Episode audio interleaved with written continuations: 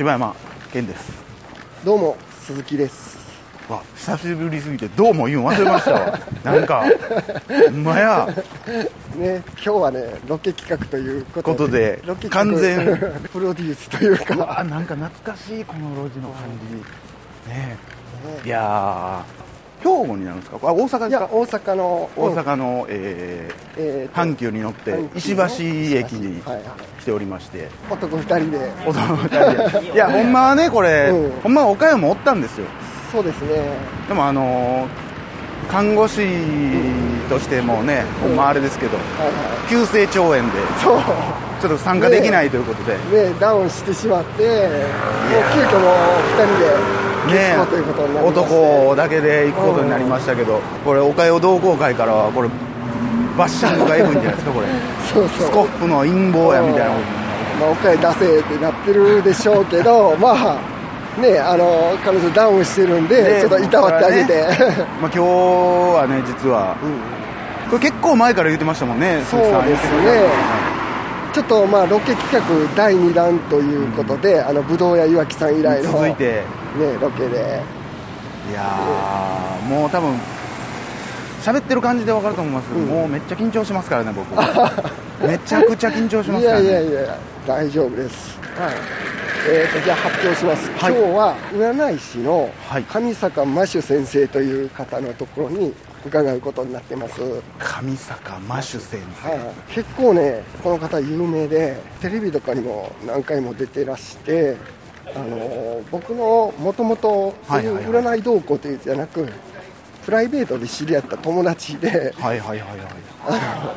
身元を全然明かしてなかったんですけど、仲良くなるにつれて、実は、ええー、これすごくないですか？なんかなんかすごいですねこれ。何屋さんやったんやろ。いや、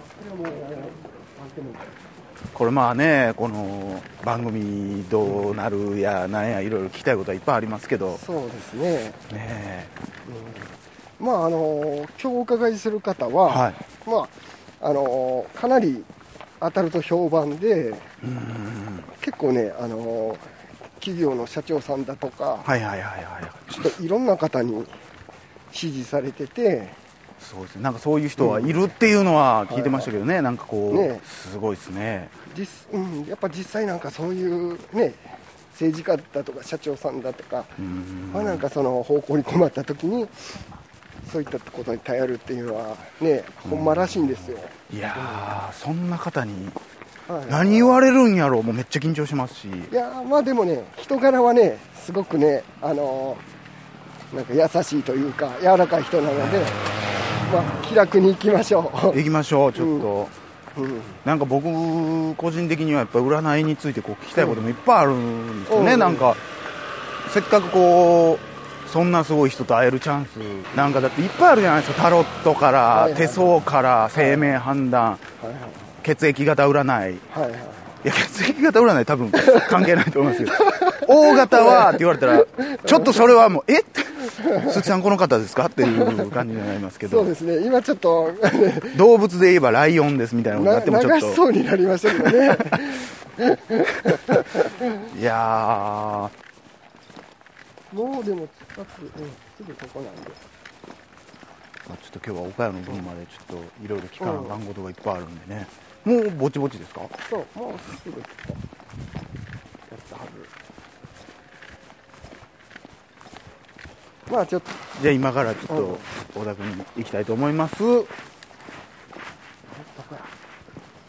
さあ、えー、ということで、えー、お邪魔させていただいております、えー改めまして柴山健です鈴木です。上坂マッシュです。はいよろしくお願いします、はよろしくお願いします。ということで、今はその上坂先生の、あの、えっ、と、家とは別の鑑定所っていうのがありまして、そこにお邪魔させてもらってます。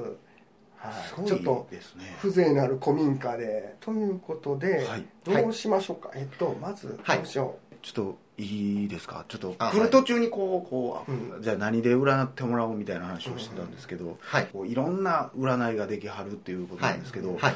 ではい。タロットやら手相やらってあるじゃないですか、はい。あれって単純にこはい。う占えるもんって全部違うみたいなことそうですね。あの占うこうあの視点が違うっていうんですかね。で例えば、えーとですね、生年月日で見る、うん。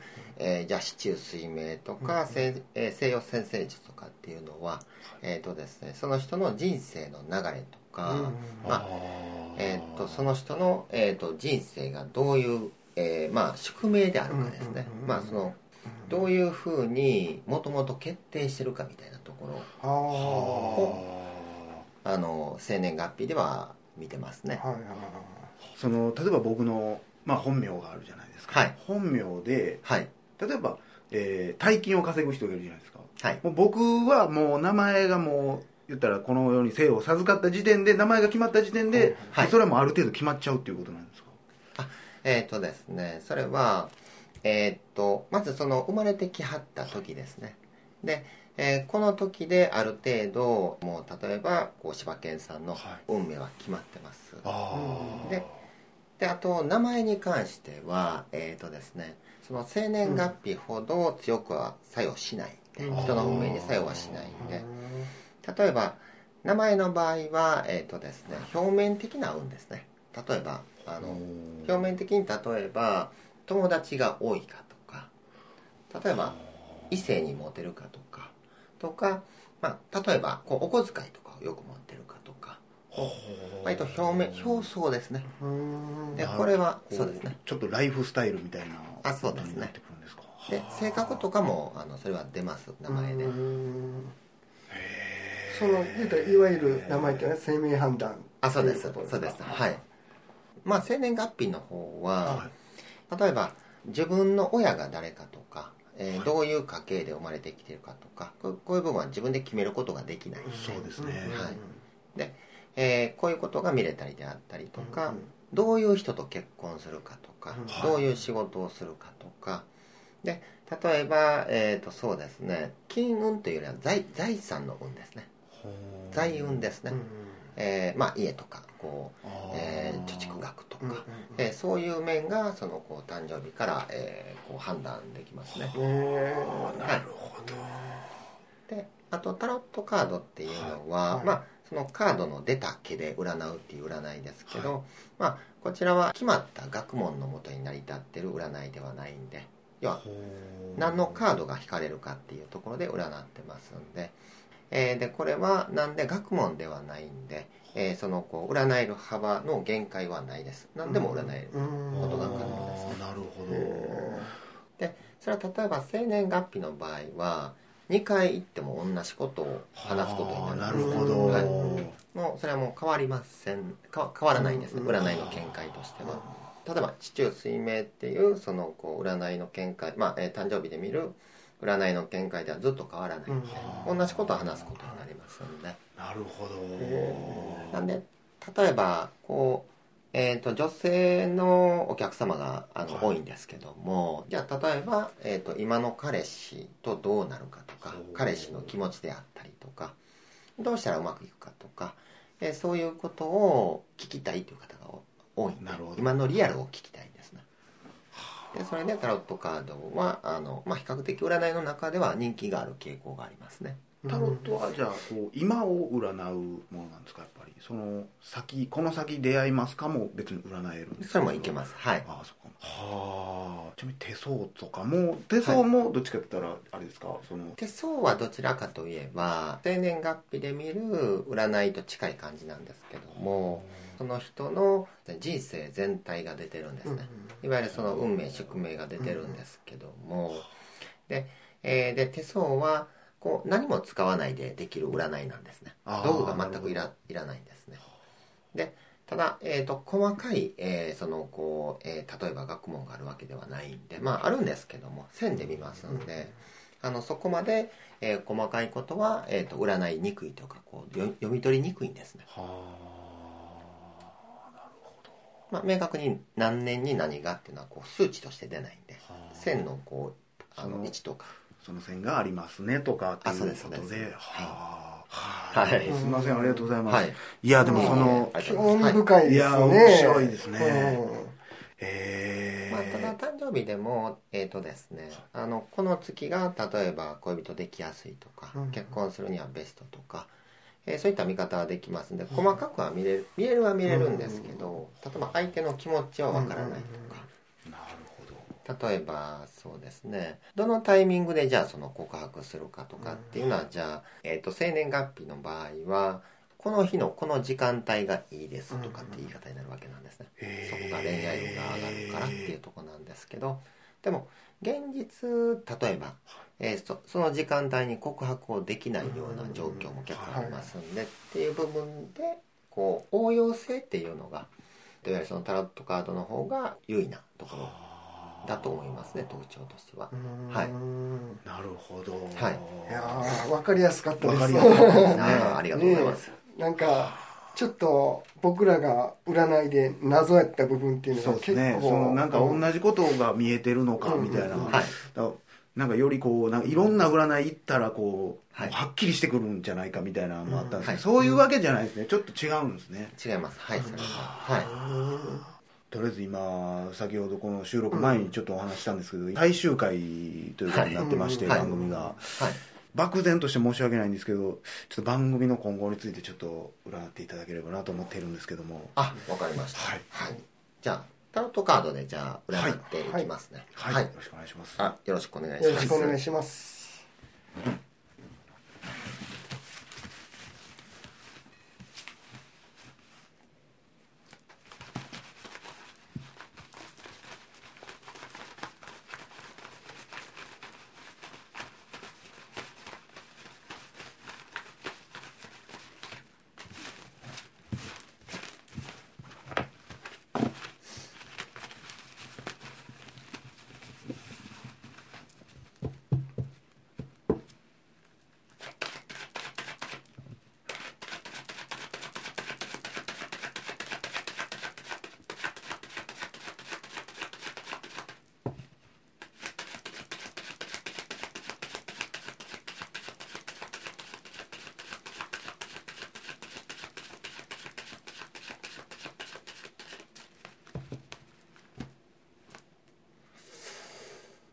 じゃあえっ、とですね、じゃあ、えっ、と柴犬さんがじゃあ左手で。はい左手で。はい好きなところでこんな感じでこう2つにこう分けていただいていいですか？はい、ありがとうございます。じゃあ見ていきますね。はい、うん。まずですねこちらはえっ、とですねこう時間的に、はい。えっ、とまあこう、えーその番組の方を、はい。えー、とこう継続することが難しくなってます。はあ。はい。で時間的な問題です。はい。で,、えーでそれでこう、まあ、最終回っていう形に、まあ、こうしようとしてはるのかっていうところなんですけども。でえっ、とですね。であとこちらはえっ、とですねおかよさん次第ですね。はその岡谷岡谷さんのこう時間の都合がつけば、えーそのこう番組をこれからも継続していくことは可能なんですけども、えーとまあ、その岡谷さんがこうどういうふうにこう時間を作らはるかそのこうラジオの収録のための時間を作らはるかっていうところにかかってるところがあります。でこちらはですね、はいこれからのその番組の継続ですけども、はいいわゆるそのこう岡谷さんをこう説得をしてはってでそれで、えー、と継続をしていかる方がいいと思います。でこちらはなんでかって言います。まあ今からやめてしまうのはやっぱりもったいないと思いますよ。でちょっと見ていきますね。うんそうですね。でえっ、とですね。で言っていきますとそのまあこれからのその番組の方なんですけども、あのまあリアルなことを、まあ、言いますけども、えっ、とですねこちらはあのやっぱりえっ、とですねそのいわゆるそのこう収益を上げていかはった方がいいとは思いますね。そのこう今無償っていう形でやってはってで,、無償ではやっぱりえっ、とですね継続性が難しいです。まあ要はそのこう収録のための時間を作ってで例えばそれが仕事であればそれをこうあのこう作る時間をこうそこで収益が生まれるんで作れるんですけどもただ無償であればどうしても後回しになってしまうというか、でそれで継続するのが難しくなっていく。であとはでじゃああの出てる通り言っていきますね。はい、でここはまあそのこう番組の方としては、はい。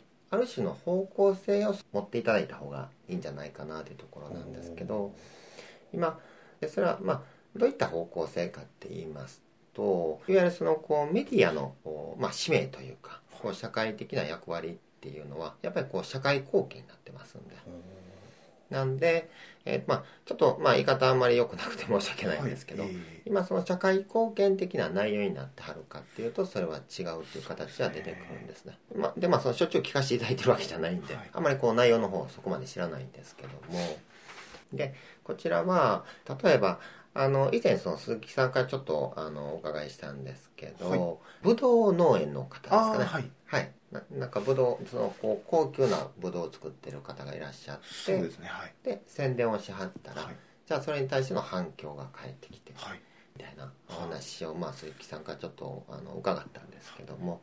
でそちらの方向性はいいと思いますね、あまあ、例えばちょっと見ていきますね、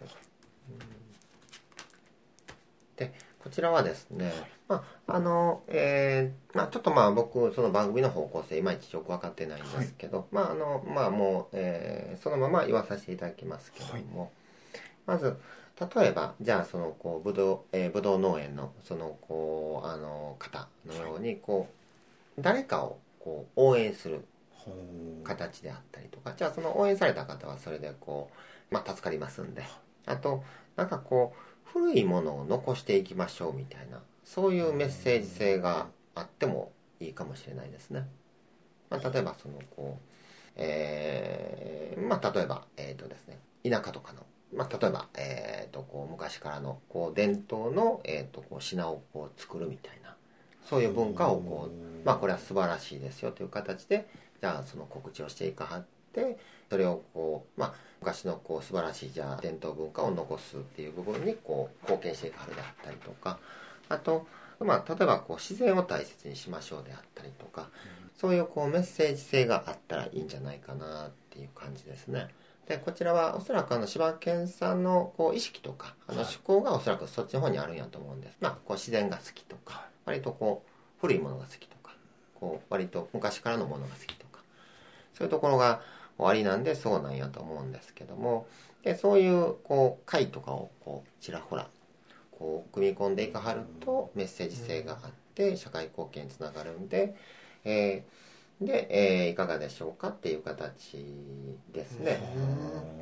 であともう一つの方向性が岡代さんのアイデアをあのアイデアでその企画を狙わはるのはいいと思いますねでそれはその岡代さんはやっぱ、ままあ女性の方なんで非常に女性的な視点からその企画を狙わはるんで。なんでじゃあ女性のリスナーの方に反響があるっていうんですかね。でそれによって柴犬さんのいいところと岡谷さんのいいところがこうミックスされてっていう形ではありますけどね。確かに古いもので今ねこう来る時にねはい古いもののとこ立ち止まってね。これっていうのが2回ぐらいあって今日。あそうなんですね。あのはい。何屋さんかわからないですけどね古い建建物物とか。はい。あそうなんですとね古いものの話をしてたよな来る途中まで。好きなんですよね、はいなんかこう潰れたお店とかを見るとこれオープンの時はどうやって賑わってたのかすごい一人で考えたりするんですよね。なんで失敗したんやろう？なんで潰れたんやろうな？みたいな。いっちゃん最初開けた時多分みんなこういらっしゃやってたのになとか、まあなんかそういう全然関係ないですけど古いものとか好きやったりはしますね。はいあでも岡山はもう競馬のことしか考えてない。岡山にちょっと企画を任すのはちょっと怖い。ああそうですかそうなんですね。競馬番組になりかねへんと思うんですけどね。そうなんいやですね。その辺のエゴはちょっと捨ててもらいながらなんかやってもらうしか。女性リスナーつかないですね。ああなるほど。はい、なんでこちらは何て言うんでしょうね。あの要はメッセージ性を持っていただくことによってリスえーリスナーの方が増えていかはって、うん。まあそれは社会的な意味が出てきうますのででそこでまあもちろんそのこうあの楽しい会話っていう形でいいと思うんですけどじゃあそうするとじゃあ実際例えばその、まあ、スポンサーであったりとかその収益っていう部分につながってきますよっていう形になってますね。まあこれはあのお仕事っていうのはこう社会にどんだけそのお仕事で貢献できるかによって、えーいただける収益っていうのは上下しますんでっていうそこが根本的なそのお仕事の基本ですんで。いや勉強になりますそうでね。これでもね、そのどうどうまあそうか内容をこうちょっとそのメッセージ性の強いものにしていったらこう、はい。食いついてくるところもちゃうというかこそうですね。う目につきやすくなるというか。まあ、あくまでもアドバイスですけど、ね。はい、どうされるかはもちろんね、はい、あの柴犬さんと岡谷さんのご意思でしょうけどはい。はいありがとうございます。ありがとうごはいありざいます、がとうございます。じゃあえっとじゃあえー、岡代からの、えーお題といいますか、うんはいお題で岡代のちょっと恋愛運を、はい。じゃあ見ていきます。ね、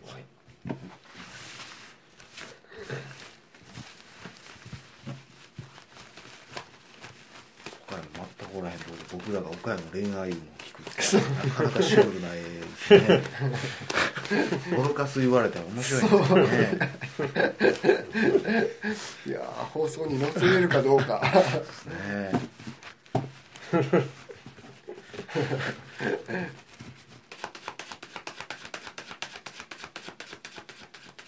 いやー非日常。そうですね。なんか。じゃあ、えーじゃあそうですね。じゃあ左手で2つに分けていただいていいですか？はい、ありがとうございます。じゃあ見ていきますねまずもう周りにあれですね。あのこうもう男性は全然いないですわ。あのこう要はお付き合いする候補の男性が全然いないですね。で日々仕事に追われてはるんで。なんで仕事と家庭の繰り返しというかそんな感じですわ。なんでまあこう男性との出会いがないっていう状態でいてはりますね。でえーっとで岡谷さんとしてはなんかもういい加減仕事ばっかり嫌やみたいな話になってはるんですけどもただまあ辞めるわけにもいかずですね、えーっていう感じなんですけどで岡谷さんが好きなタイプの男性っていうのはあの基本的に硬い人が好きじゃないんでこう要はあの不真面目な男性が好きなんですわ真面目でちょっとこうやんちゃやったりとかちょっとアウトローっぽかったりとかそういう男性が好きな方なんですね。で,、えーでただまあそういう男性のことをいいと思わはるんですけど相手の方が不真面目なんであんまりそこでじゃあ言ってみたらその例えば出会っても、えー、と岡谷さんのことをこうあんまりこうそんな真剣に見張らないというかそういう傾向があるんですね。ででまあで岡谷さんとしてはじゃああのじゃあこう、まあ、好きなタイプの男性と付き合いたいんですけど、えー出会いもないしなかなかその好きなタイプの男性からこう恋愛の対象としてあんまり見てもらいづらいところがあるんで。で、えーそれで、えーとまあ、言ってみたら、えーまあ、恋愛が始まらないという状態ですね。であのーただまあ岡谷さんですけどちょちょっと見ていきますね、あでですね今年の夏前ぐらいですね、夏前ぐらい、まあえっと夏前ぐらいにあの男性との出会いがありますね岡谷さんに。おおで出会いがあって、まあ、あんまり岡谷さんがこう好きなタイプの人ではないですけどまあ結構真面目な人ですわ。真面目でこう安定してる感じの人ですね例えば会社員さんしてはったりとか、えーっていう方でであのこう例えば見た感じとかははこう普通っぽいというか、うん、こうファッションとかも普通っぽい感じの人が出てきはってでその人と付き合いますかどうしますかみたいな感じにならはりますわ。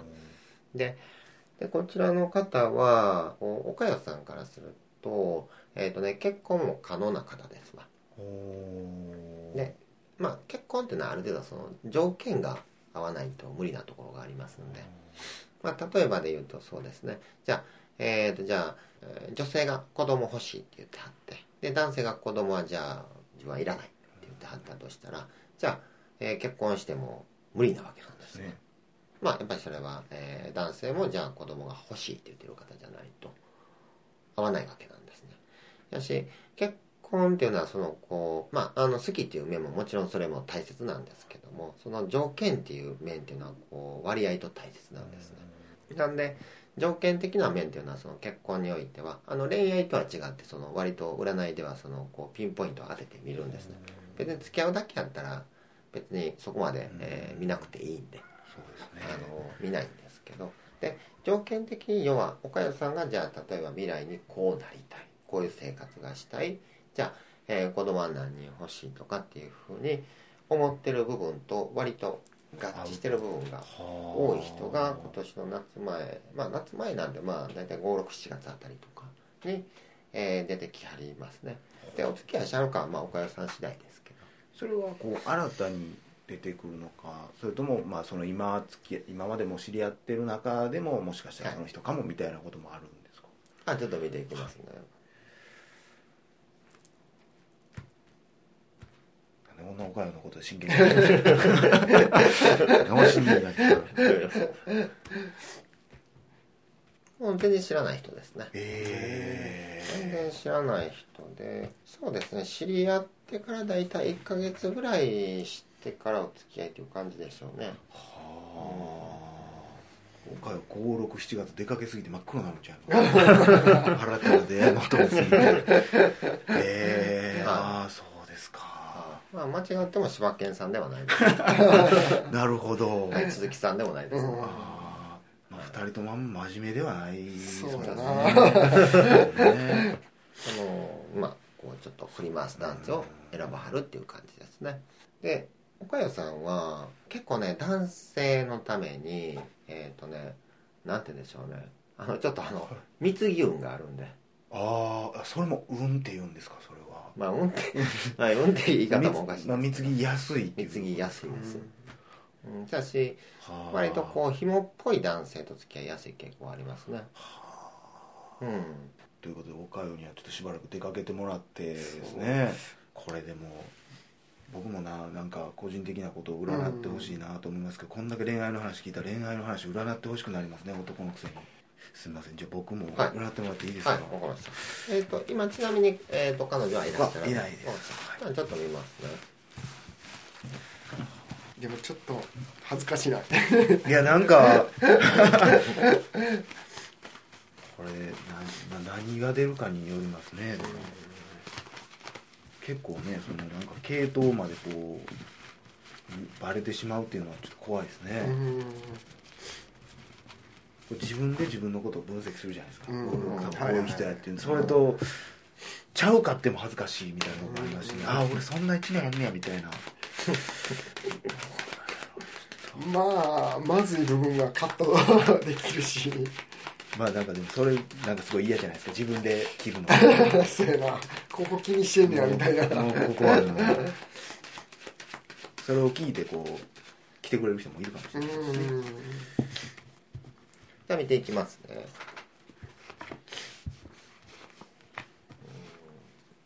まずそうですね、あの、柴犬さんはすごく、えっ、とですね、いい人すぎて、恋人ができにくいですね。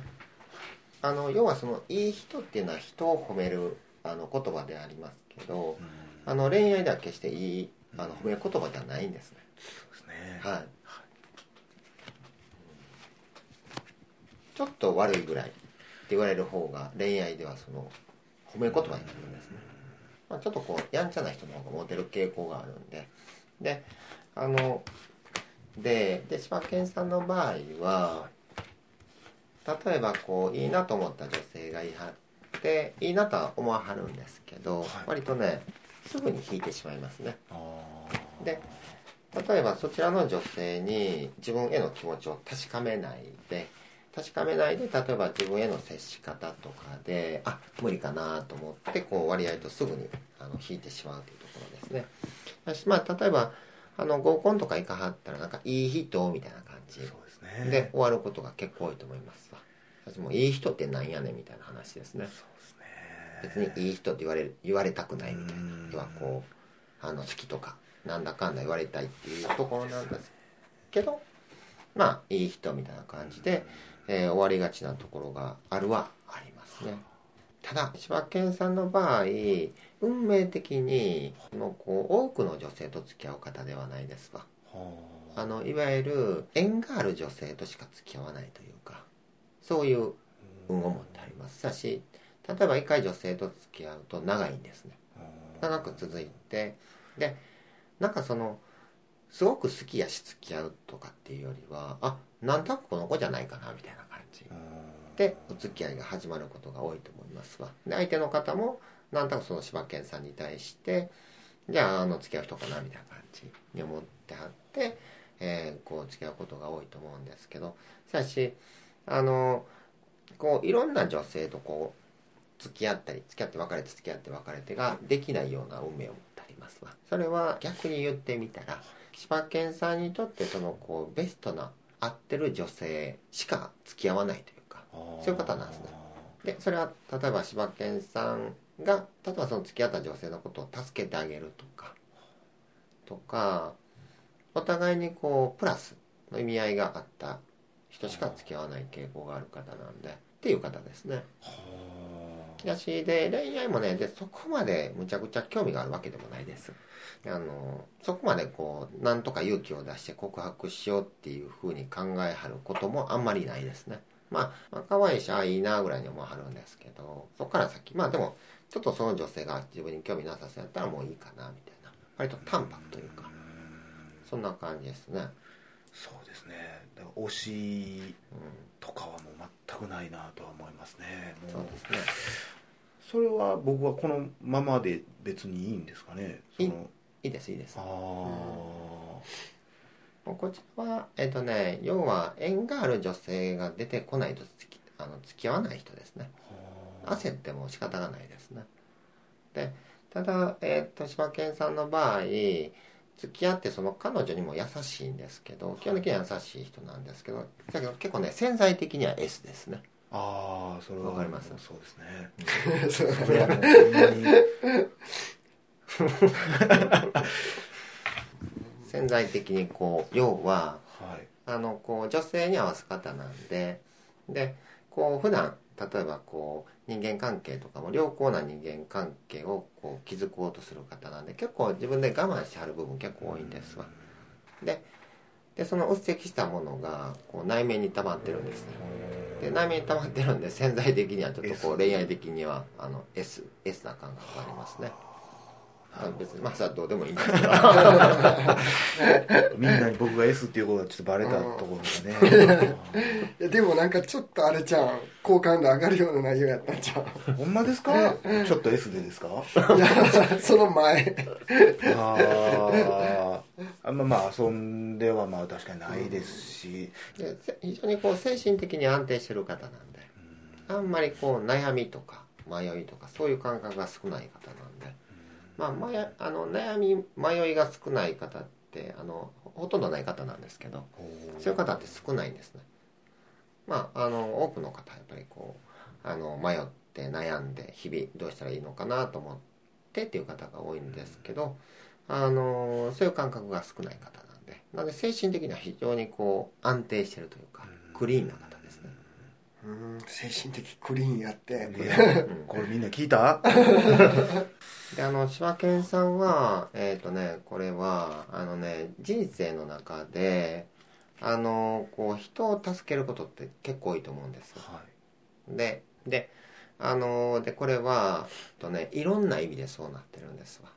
じゃあ例えば結婚もそういう結婚をしゃる可能性が高いんです。なるほど。まあちょっと僕もいろいろ考えないといけないですね。結構だからまあ要はあれなんですね。えっ、とですねそのこうこの子がすごい好きっていう感じで結婚しはるんじゃなくてあの例えばあこの子は自分がいてあげないとみたいな、うん。そういうところで結婚する方ですわ。ねうん。まあ前の子もすごい心弱い子でしたねやっぱり、へ身体ともにですねやっぱ病気とかで、うん入院した時に、まあ、初めて同棲した子だったんですけどやっぱ入院した時にあ一緒に住もうって思いましたもんね、あもし死んでたらとか思って、めっちゃ頑張る子やったんで。あの断定的なことではない。だからちょっと放浪だけ。放浪できるかどうかっていう質問もどうなんかあれです。うん。放浪がしたいんや。放浪僕って何？この間あのそれこそあの、うん。この番組の縁でこう知り合った子が、あのアメリカの子じゃないですか、うん。はいはい。あの子と連絡取ってて、うんうん。なんかほんままあまあその向こうって米ってどうなってんのみたいな話をしてたんですね、はいはい。で向こうに旅行行った子が日本食食べたいけど高いしうんみたいなの言ってたんで、んほんで向こうで米作って安くおにぎり屋さんとかできひんかなみたいな話をし、うんまあそんなのをしてて、ああええなそんなとこ行ってみたいなとかってやっぱりこう思うんですよね、うんなんかできひんかなみたいな。なんかこうほんま単純にこうここではないどこかへ行ってみたいみたいなのはやっぱりでかいですね。あとせっかくねこんな生まれてきたのに大阪だけってみたいな、うんえーいやっぱねいろんな映画が好きなんですけど映画とかいろいろ見て、ほんまね文化とか考え方とかちゃうってほんまおもろいじゃないですか、ほぼほぼそれを知らずに死んでいくってなんかもったいないっていうほんまうんうん中二病みたいなことですけどね思ったりするんで。ねやいやそれは大事やと思うで、え。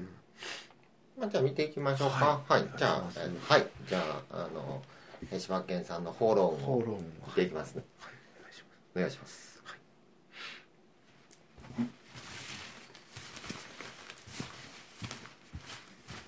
鈴木さんいろいろ海外行ってはりますもんね。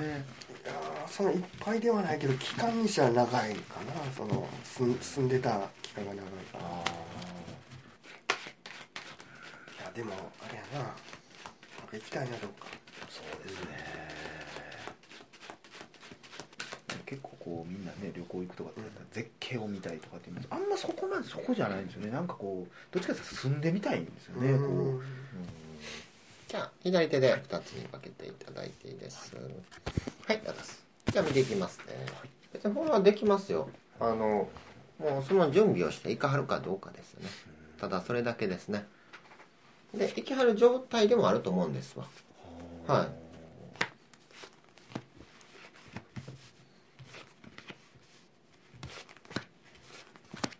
で、まあ、例えばそうですね収録に関してもラジオの番組のあのこちらの番組の収録に関してもまあ別にあの現地でその収録してで別にまあこう今時はネットでいくらでも送れるじゃないですか。なんで可能は可能なんですけどしかし行かはるための準備をしはるかどうかっていうだけの話であってでこれはご自分で行けないっていう足かせを作ってありますわあ要は例えばじゃあそのこう放浪するのにじゃああのそんだけのこうお金を用意するのもじゃあ難しいしじゃあそんだけの期間、えーまあ3ヶ月ぐらいかはるとしたらじゃあ3ヶ月もじゃあじゃあ例えば仕事はどうするのかなとかえっ、とですねまあいわゆるそのこう一般的な常識的な概念にとらわれてご自分でいけないって勝手に思ってはる状態私ここは用意していかはるかどうかっていうだけの話なんですけど、えー行った方がいいと思いますよ。でもうこちらはもうい行かはった方がいい理由っていうのは、はい。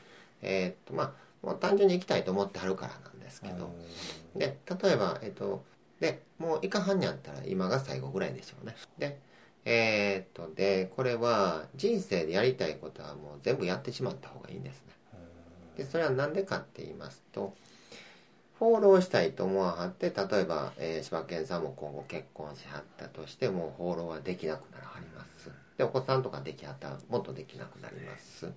でただ、えーじゃあそのお子さんができはってもフォローしたいって気持ちはどっかで残りますんで、なんでこれはじゃあもうやりたいけどできない。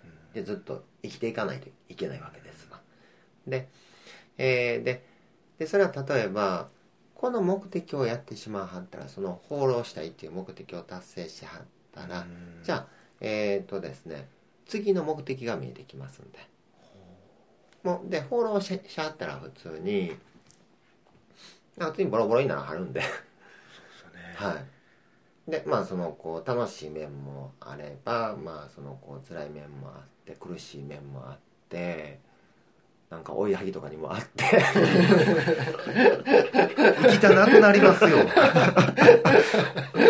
楽しい。追いはぎにも合うんや。治安悪いとこ行くんですね。で全裸で荒野歩いて。服も行かれるんですね。しかも荒野に。つらー。お前ら。でそんなん経験しはるんでまああのそこで。まああの満足しはるわけなんですね。まあ夢に見てたけどまあ楽しいけどもやっぱりリアルな現実もあるなみたいなところだってもあって。僕今からこう準備頑張ったって全部追いはぎに持っていかれるんだから何持っていく気もなくなってきます。これも持っていかそうだって置いていこうってなるんだお前らはあなるほど。その辛い辛いさも含めてこう経験して、ね。ああでもその次の目標っていうのが。はい。それを達成しはったら次の目標ができますんでそういった意味でもあのこれはもう誰にでも言えることなんですけどやりたいことはあの無理してでも行った方がいいんですねうん。うん。はい。ほんまに漠然としてるんでどことかがないんですよ全く。あわかりました。なんかそんなんがこうなんかじゃあそれもはい。ちょっと見ていきます。ね方向性を。これででもほんまに向こうでしね収録してて今日は追いはぎに会いました。爆笑でしょみんなうわー。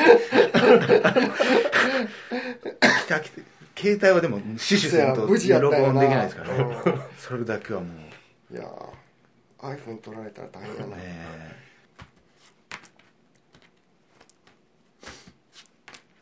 はあこれはねあのもう国が特定して出てきまして。ええっ、とねあのブータンですねブへー。タンってえあのアジアのあの一番幸幸せな。せなああ微笑みの国ブータンとかっていうう言われる国ですね。お親木もちょっと緩そうな感じがあでもおるんですねやっぱ。トラトラとか野生のトラとか多いんです。え襲われる？命 iPhone とか言ってる場合ちゃうで。あんなみんな幸せの国で僕だけが虎に襲われることがあるんですか？あちょっと見ていきます。あーブータンまあでも確かに興味はありますね。ちょっと見ていきます。あのですねえっ、といわゆるその柴柴犬さんとしてはえっ、とですねなんかご自分のあの生き方のスタイルとか幸せのこうあり方のスタイルっていうのがいまいちわからないような感じでいてあるんですわ。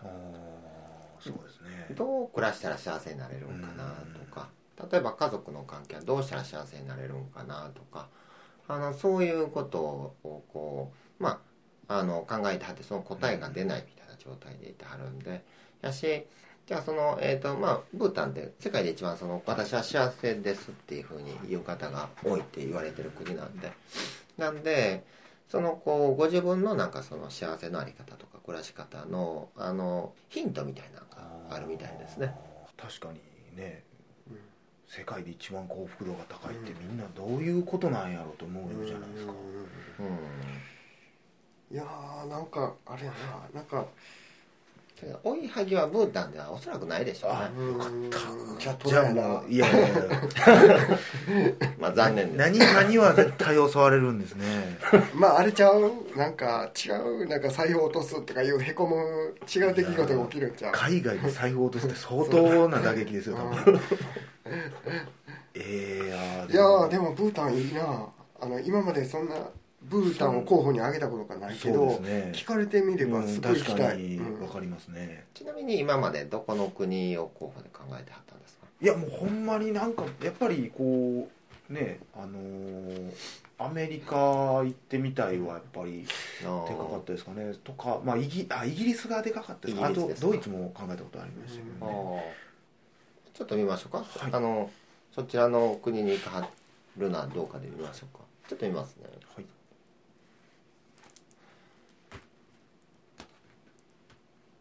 まあアメリカは行かはってあの楽し,、まあ、楽しくて観光っていう感じですね。はい。まあ旅行で旅みたいな。行ですね。ちょっと見て。でじゃあ次イギリスですか？イギリスちょっと見ますね。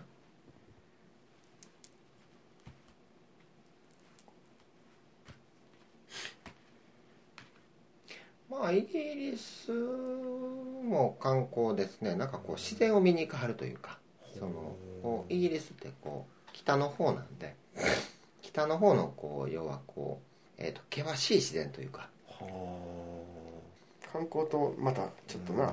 そうですね。そうですね。アメリカとかってそれこそ鈴木さん一緒に行きましょうよみたいな。方がリアルというかなんかこうそうそういうこうねわちゃわちゃしたいうん。ですね確かに。確かにブータンは疑問がすごいいっぱいあるんでうん。確かに。えっとあとどこでしたあとドイツ。ドイツですね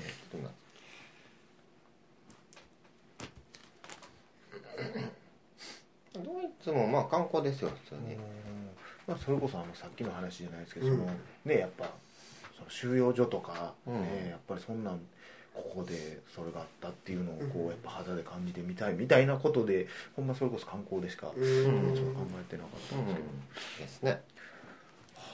あそっちやったんやドイツは。そうなんですよ、うん。なんかこう、うん、どんどんなんなんやろみたいなそして例えばそういうねこうドイツにしてもアメリカにしてもイギリスにしてもまあこうまあ割とこうね文明がしっかりと先進国じゃないですか。やし放浪っていうことはね、うん。まあ、例えばこうまあ変な話えっ、とですね外で用を足さんとあかん時とかもあるわけじゃないですか。で外を用外で用を足してて例えばそのこう、えーアメリカとかそのイギリスとかドイツの方々っていうのは普通に怒るでしょうからそうですね。まあまあ殴ってきたりとか。なんかあんまりななんか出てるんですか？そういうのカードになんか。何かしら海外がちょっと暴力やな。ボロボロになって立ち寄ってどつかれる。みたいな何もしなくても我慢せんと。ちゃ怖いですよ。まあまあ強いですよあの人たち。いやイギリスもあれやで。お金払うのしょんべんできんかったりするからな。ああのそれあそうけですよね。うん。それケチってしようもんならそうそう。キリと疲れてる 最悪じゃないですか。追いはぎね、周りからはあいつしょんべんしたから殴られためっちゃかっこ悪いじゃないですか。へえなるほまあどブータンやったらねまあこうあの人間性がこう皆さん優しいみたいなんでうん。まあそんなことはないというか。っていう感じですよねブータンの村の娘と恋に落ちたりとか。めっちゃいいじゃないですか。それあるあるかどうかそれは分かんないですけどね。ちょうど殴られた後にこう助けてくれた子に好きになるかもしれないですけどね。そんないやそんな見れないでしょ。見れますよ殴られる大前提じゃないですかそれほんで。でしばちゃんがブータンの村の娘と恋に落ちるか見てもらいます。そ れでね住とかもでもなくはないですね。考えなくはないですね。幸せなんやったらっていう。でもブータンのこう綺麗で。あでもないですね。それはないんですね。じゃあもうただただ殴られるだけなんで。幸せにはなれない。誰ももう助けてくれっていう。幸みんな幸せな中で殴られたやつ。はあなるほど。ちょっと残念な気もしますねな。なんか。はあ。はい。はあなるほど。ね。まさかこんなところで占えるとは。そうですね、はあ。ありがとうございます。あどうもありがとうございます。いやいやーこれでも岡山も来たら多分めっちゃ楽しんでたんちゃう？もしこれだってそうですね。らまだ聞いたこともちょっと違うでしょうしね何を聞くかも。具体的にもっとなってたかもしれないですしね。うん。いやーありがとうございました本当に。いやー長時間ありがとうございました。あーどうもでした。はい。大丈夫ですか？はい大丈夫です。はい、はい。ありがとうございます。タバコこしていきますああそうですね。ということで、えー今辺りが真っ暗になりましたね。日が落ちていや今終わりましてね。え あのー、なんでしょうね。これ決してコメディのテンションじゃないですよねずっとね。ねもうね2時 ,2 時間半から3時間ぐらいね。なんでしょう。ただただスーツを着たことをずっと後悔して2時間半でしたけどね ちょっとかしこまりすぎたかな。そうですね。いやでもすごい本当に。い優やしいですしこう親身になって話してくれますし。いやーでもなんかいろいろためになることもあるし。そうですね。あの単純にその占いの部分だけ聞いてもこうなんですか？その占いのこういうのはどういうことなんですかっていうのも全部答えてくれはりますそう。これもまたね番組やってなかったらうんねこういうこともなかったですしそれこそあのまあ、まあ今頃おかゆはお腹を抱えてるんでしょうけどね本当に。一番占ってもらいたい項目が多かった人がこれ来なって。いやほんまですよほんま。うん。でも最後にねあの 岡谷の お腹痛いのはいつ治るかっていうのを占ってちゃんと占ってくれましたからね。ねあの1週間ぐらいということで看護師が占い師にいいつ治るか聞くという。いうね。えー。いやーまあということで今回お世話になった上坂真修先生はえー阪急宝塚線の、えー石橋駅の近くに鑑定事務所を構えてはるので。で、まあ、あのツイッターなんかでもホームページブログのアドレスを載せさせていただくんですけどもぜひとも興味がある方がいらっしゃったら。いやーいやー。良い時間が過ごせると思いますね。ねえ。来てもらったら。本当にいいんじゃないでしょうか。ということで。まあ一旦うん。これでね、えー ロケ会。そうですね。ちょっとまああのどんぐらい使えるかはねわかんないですよこれ。これ信実際でもこれほんまにねあの2時間半付き合っていただいて放送ではね僕の SM の話が出てくるのか いやこ SM の話ぐらいはいいと思いますけどね。そうですね。うん。まあということでありがとうございました。ありがとうございました